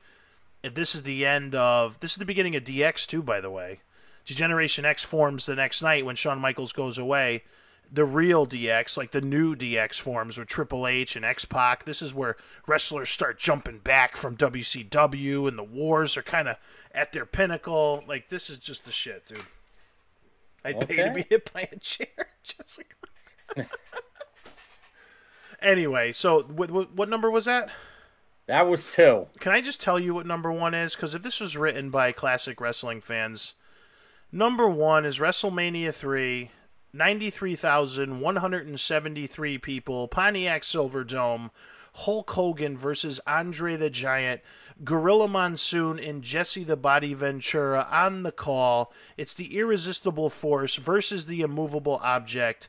It's the body slam heard around the world. He slammed him. This was this was on NBC's Wide World of Sport. This was like the biggest moment, dude. Like this was like the match sucks by the way. Andre's past his prime, poor guy. His giantism is catching up with him. He can barely move or walk anymore. Hogan basically carries him through the match. It was okay. It, we were just all ready for the slam and ready for the one, two, three. People actually legitimately though thought Andre would kill him in real life. Like this was almost a Muhammad Ali, George Foreman type situation. Remember, I don't know if you remember the Rumble in the Jungle. Of course, where I like do. they thought George Foreman, they were afraid for Ali's life at this point. If then that in that classic heavyweight championship match, um, rope a dope. But this was this was uh, Hogan. Oh, I want this championship match from you. But why didn't you just ask me, brother? I would have just given it to you. Why did you have to go and do this, Andre? Why, Andre? Like, this was like the moment, dude. This was the moment that I was a little kid. Hogan was a was a this was superheroes by the way before superheroes were superheroes. Like we didn't have Marvel movies and DC movies and special effects. Like wrestlers were like our superheroes, dude. They were huge, they were muscular, they tore people apart, they were larger than life, they cut promos, they were good guys, they were bad guys. This was real life comic book shit, bro. Do you know what I'm saying? Yeah, and it doesn't it, it doesn't an exact uh number, but it's interesting because it gets into that whole, you know, you like to talk about paywall and all that stuff with, you know, multiple sports, but sure. it just says it just says millions. Uh, I wish the I wish it was a little more accurate, but it just says millions watched on pay-per-view. This was the first pay-per-view by the way. Yeah, at a time in 87 when pay-per-view events were not popular. No, Vince McMahon Million. took a gamble on pay-per-view because the year before at WrestleMania 2 it was still closed circuit TV. And WrestleMania 2 was kind of a failure because Vince McMahon tried a little too much. He went too big, and he went to three separate venues. And I believe it was Los Angeles, Chicago, and New, uh, Los Angeles, Chicago, and I want to say New York. And they were having like this weird multicast event, and the main event was Hogan and Bundy. We all know that in the steel cage. And then they had Roddy Roddy Piper versus Mr. T in a boxing match. Um, but the event really didn't work out well. It didn't. It it didn't mesh well and Vince finally honed it in and said, "Well, fine, I'll just fill up a stadium." So he went and he and he filled up. This was, um, I believe, Roy, uh, Ray. Um, what's his name? The gentleman, the famous singer who blind and played the piano. Uh, Jamie Ray Foxx. Charles. Ray Charles sings "America the Beautiful" at this point for this. That becomes like the standard. Every year, WrestleMania, they play "America the Beautiful."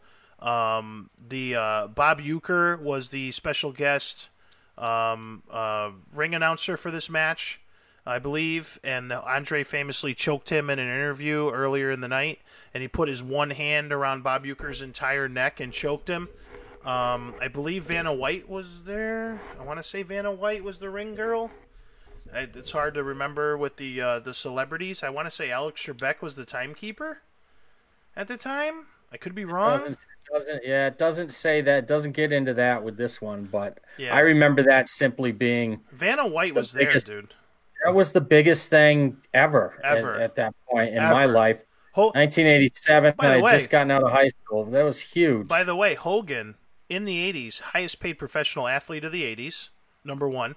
Hogan, only professional wrestler to grace the cover of Sports Illustrated twice. By the way, okay not just Pro Wrestling Illustrated and all this other shit. He was on Sports Illustrated twice, especially during this run. Nobody was bigger in the world as an athlete, famous wise, than Hulk Hogan. I don't care what anybody says. 1985 to 1988, everybody was saying their prayers. Everybody was eating their vitamins. Everybody at this point was probably obeying their parents. Everybody was a Hulkamaniac, dude, at this point. Like, there was nothing bigger. And and Andre, by the way, uh, interestingly, just to finish this off, Andre actually was never up to this point a WWF champion. That's number one. He did kind of win the WWF championship on Saturday night's main event a year later, I believe. That's when Earl Hebner had his twin referee, his brother Hebner, and they switched referees, and Andre was able to win the belt, but then he gave the belt to Million Dollar Man Ted DiBiase he because everybody's got a price, you know. And then from there we have the the famous tournament at WrestleMania 4 at Trump Plaza where uh, Macho Man Randy Savage wins the belt and then stays champion for a year until Hogan and him explode. Um, but WrestleMania 3 was like a gift to Andre as well. And by the way, nobody knew if Andre was going to do it for him. Nobody knew if Andre was going to lay down for Hulk Hogan. Even Hogan didn't know if Andre was going to lay down for Hulk Hogan until the very end of the match. Like Andre wouldn't tell anybody. He always t- he never told anybody what he was going to do. They didn't think because he hadn't lost. Andre didn't lose. Do you know what I mean? And, yeah, I know what you mean. That was that was as big as it that was as big as it got. And I mean, I can remember. I can go back to 87 and that was as big as it got. Yes, I, until 97 by the way. Just yeah, I was I was kind of out of the game by then, you know. But I but was, in uh, terms of money, in terms of popularity, in terms of ratings, 87 was as big as it got until 97. That's what I'm just so it took about a 10 year span you could even make the argument it never really quite got to 87 or 97 levels again, but it got close with John Cena. Like everybody shits on John Cena, everybody knows who John Cena is, bro. You know what I mean? And by the way, kudos, right. John Cena does more make a wish for kids around this world than anybody else in history. He's the most requested make a wish on the planet, and he does every single one he can, and he never talks about it. So That's fantastic. but you know, so I don't know if I guess that deserves to be number one just for the moment. One final tidbit, Muldog, and I don't think you even knew this, but if you did, you can tell me that they played it off at WrestleMania three like that was the first time Hogan slammed Andre. Like, oh my gosh, he slammed him, he did it. Nobody thought anybody could ever slam Andre. Hogan actually did slam Andre years previous at Shea Stadium when Hogan was first in the WWWF as a heel before he came back as Hulk Hogan. He's, his manager was Classy Freddie Blassie, if you remember him. Well, I remember Classy Freddie Blassie he had the cane there, that diamond cane and everything, but I, I don't remember the Shea Stadium match or him. I, I No, was under the impression that was the first time that Andre got slammed. I mean, he was 500 pounds for crying out loud. Correct, but Hogan had actually slammed Andre the Giant years before in a matchup where Andre was the good guy and Hogan was the heel, and it was at Shea Stadium. It was a special. It was not for the title, uh, and and Andre ended up beating Hogan in that match. But Hogan slammed him, and it was kind of played off as, "Wow, he's strong. He slammed him," and then they kept going. Like it wasn't a, it wasn't like an amazing moment, and and to this day, I still believe Gorilla Monsoon was the best w- wrestling play-by-play announcer of all time, and I believe Bobby the Brain Heenan was the best color commentator of wrestling of all time. Uh, I know people can make the argument that Jim Ross and Jerry the King Lawler are right up there with their prime, but nobody could talk about body parts like Gorilla Monsoon. He taught me more about the anatomy of the human body. He's hurting in his lower lumbar region. I didn't even know what a lower lumbar region was until I watched wrestling when I was a kid. I'm like, Dad. And my dad was like, "Oh, my back hurts." I'm like, "Oh, your lower lumbar region? Oh yeah, Dad. You know, you got to stretch out like this. You know, like I." So, great list, guys. oh my gosh, we have to read this comment by the way, real quick. So Jessica says, "I was a catcher in softball and a keeper in soccer. I've taken many balls to the face." Let's keep moving on. Uh, Jessica, Jessica, Jessica. How do you top that? I can't let that one slide. So anyway, all right, let, get it. Softball player slide. Anyway, How the how the how the moderators not get that one? Ply. Uh, I'm gonna make, that get past the moderators? I'm gonna I'm gonna make Jessica a moderator pretty soon. That's taking- putting the fox in charge of the hen house, my friend. We're gonna we're taking it back to the Attitude Era. So anyway, Uh. anyway, great list, Moldog. Really great list, man. I really do appreciate it. Um, I But without with all the live sports going on, ESPN and you know some of the other sites, Barstool, you know the, the ones I check on a regular basis. It's it's a lot of lists, it's a lot of brackets, it's a lot of replays, it's a lot of nostalgia and lore, which is right up my alley. sure. But when I saw when I saw that one, I said, "Oh, this one connects on a number of levels. I like this one." I can't argue with it because of the historical significance of it. It's it wins because WrestleMania is more about the moments than the matches. And I can't that's such the that's su- every highlight reel that's the one, okay? I could make an argument to replace some of those matches with other matches like definitely like some of the matches you mentioned I, like i were to replace the triple threat daniel bryan match that we mentioned because i know that was such a big moment i would have replaced that with macho man randy macho king randy savage versus the ultimate warrior at wrestlemania. I believe it was uh, it was wrestlemania 7 i believe? It was not 8 because at 8 macho fights Ric flair for the title. So yeah it's 7 where if Macho lost, he had to retire, and he was a bad guy, and he was with Sensational Sherri versus the Ultimate Warrior, and Macho Man Randy Savage went on the top rope and elbowed the Ultimate Warrior with his famous elbow like six times. And Warrior got up and beat him. And then after that, Macho had to retire, and it was crazy. And Sherri slapped him, like, "How dare you fail me?" And and then Elizabeth came out and slapped Sherri, and then Macho and Elizabeth were reunited for the first time in forever. And then they ended up getting married at SummerSlam with The Undertaker and Snakes and all this crazy shit going on. A match made in heaven, a match made in hell, SummerSlam, which was awesome. So I would have replaced matches like the couple of the ones that you said to me with like a match like that. Like that was such a great moment with Elizabeth on Macho's shoulder and he's holding her up, and the crowd is so happy, and the crowd, women in the crowd are crying, bro. This like, forget the Notebook, forget all this other hunky dory shit. women in the '80s, women in the '80s were crying, the late '80s, early when Macho and Elizabeth, and he said, "I'm sorry, can you forgive me? I love you." She's like, "I love you too," and they're kissing in the ring, and it was just like that's a better moment. That's a better match and a, just as good of a moment as Daniel Bryan winning the championship. So I could I could Fair nitpick enough. the list, but I, I'm not going to nitpick the number one in terms of the the ultimate moment, like the immaculate reception, like Joe Montana hitting that hitting that guy against the Bengals. John Taylor. Yeah, like like uh, like Scott Norwood wide right, like that's up there with one of those. That's a moment. That's you know what I'm like that's a moment, dude. Like you can't. That's a walk off grand slam home run moment. Even the rest of the ball game might have sucked. Well, yeah, and that's kind of the comparison you've made because you mentioned multiple times throughout the list where you've said ah, that was more of a moment than a match, or that was a great match, or that was yeah that was this. So you you've kind of you've kind of made that um, you know, you've you've made that kind of dichotomy there, which uh, you know makes perfect sense. But if you can get you know, the moment and the match together, which is very hard, then you can you you can get on this list. Like you have to have a cla- a five star match and a five star moment.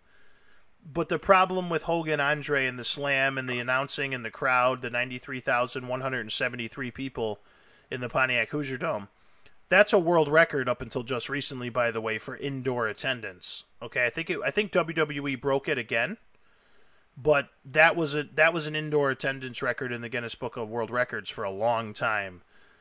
That crowd was pumped, bro, and I don't know if it's because cocaine was popular in the '80s more so than it is today, so everybody was jacked up in that crowd.